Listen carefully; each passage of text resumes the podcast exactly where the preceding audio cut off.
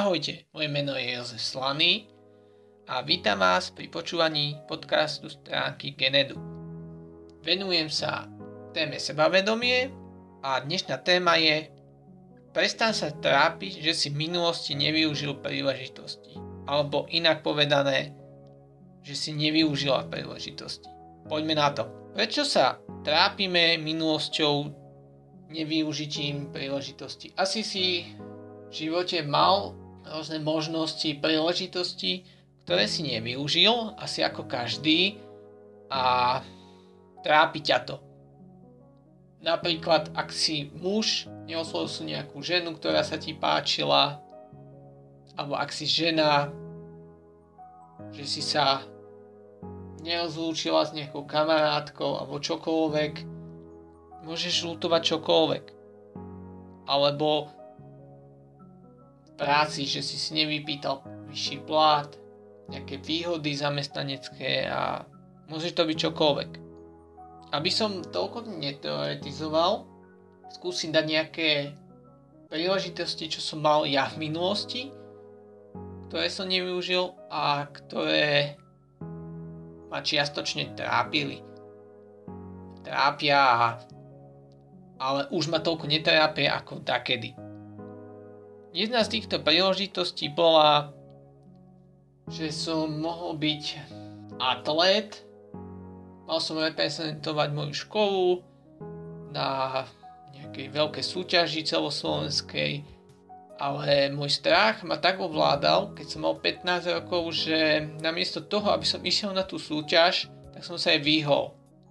Súťaž som odignoroval, nezúčastnil som sa jej a nikdy sa vlastne už nedozviem, či by som vôbec mohol vyhrať túto súťaž.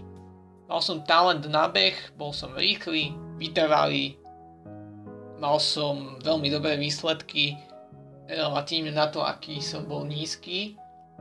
Mal som proste na to asi genetické dispozície na nejaký beh na dlhšie trátie možno, ťažko povedať. Ale žiaľ nevyužil som to. Ďalšia taká príležitosť, čo ma napadne z minulosti, ktorú som mal, bola práca v medzinárodnej firme, ktorá robila nejaké elektronické obvody. Nebola to zase až tak hm, super práca, ale pre mňa ako pre študenta, ktorý mal nejakých 18 rokov, boli dobré peniaze. Žiaľ, keď som tam išiel na pohovor a opýtali sa ma, či by som to vedel robiť, tak som sám seba sabotoval a povedal som, že nie, že by som to nevedel robiť. Takže ma tam neprijali a nemal som tú prácu, ktorá by mi v tom čase veľmi pomohla, keďže som nemal peniaze ako študent. Tie príležitosti každý mal nejaké. Mm, poviem ti jeden taký zaujímavý príbeh o Číňanovi a koňovi. Jeden Číňan našiel koňa. Bol zranený, tak ho doviedol domov, a všetci susedia mu závideli, lebo oni konia nemali. Aké má šťastie, ako je dobre na tom a on na to iba odvetil. Uvidíme. Kôň o niekoľko týždňov bol veľmi pekný, ľudia mu ešte viac závideli a povedali, juj, aké máš šťastie, že si toho konia našiel, teraz ti môže pomáhať. Číňan znovu odpovedal, uvidíme. Týždne na to kôň kopol jeho syna a zlomil mu nohu. Zase prišli za ním susedia a povedali Joj, aké nešťastie, teraz tvoj syn nebude môcť pracovať a budeš ho musieť živiť, nebudete mať čoho je, čo jesť. A Číňan z úsmevom odvetil, uvidíme. Asi o mesiac na to prišli vojaci a chceli odviecť jeho syna. Keďže mal zranenú nohu, tak ho neodviedli na vojnu.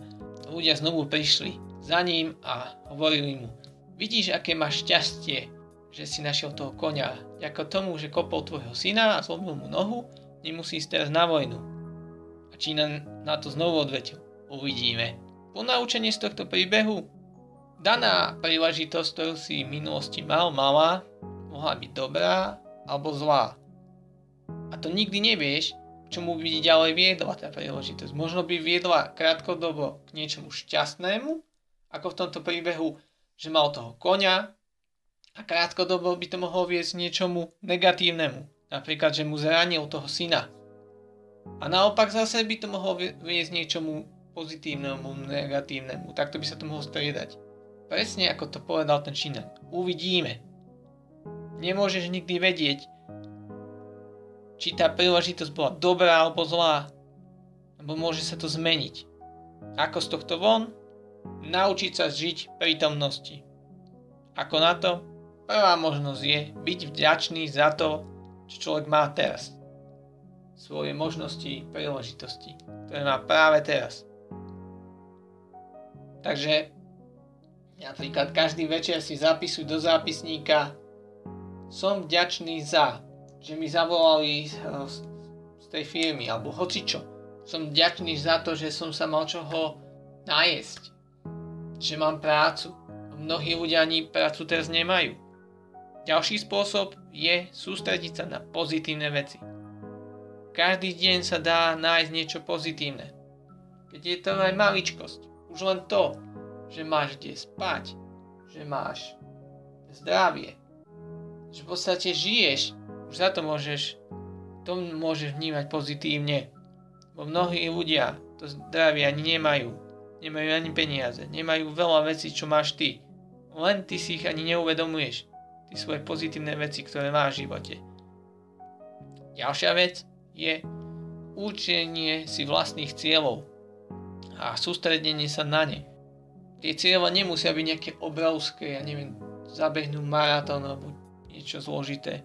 Môže to byť úplne maličká vec. Každý deň prečítať 10 strán knihy. Vzdelávať sa. Alebo ísť behať na 20 minút. Môžeš si z toho vytvoriť malé úlohy na každý deň, za ktoré si budeš dávať odmeny. A čo nakoniec? Je mnoho spôsobov, ako nelipnúť na minulosti a cítiť sa viac sebavedomo.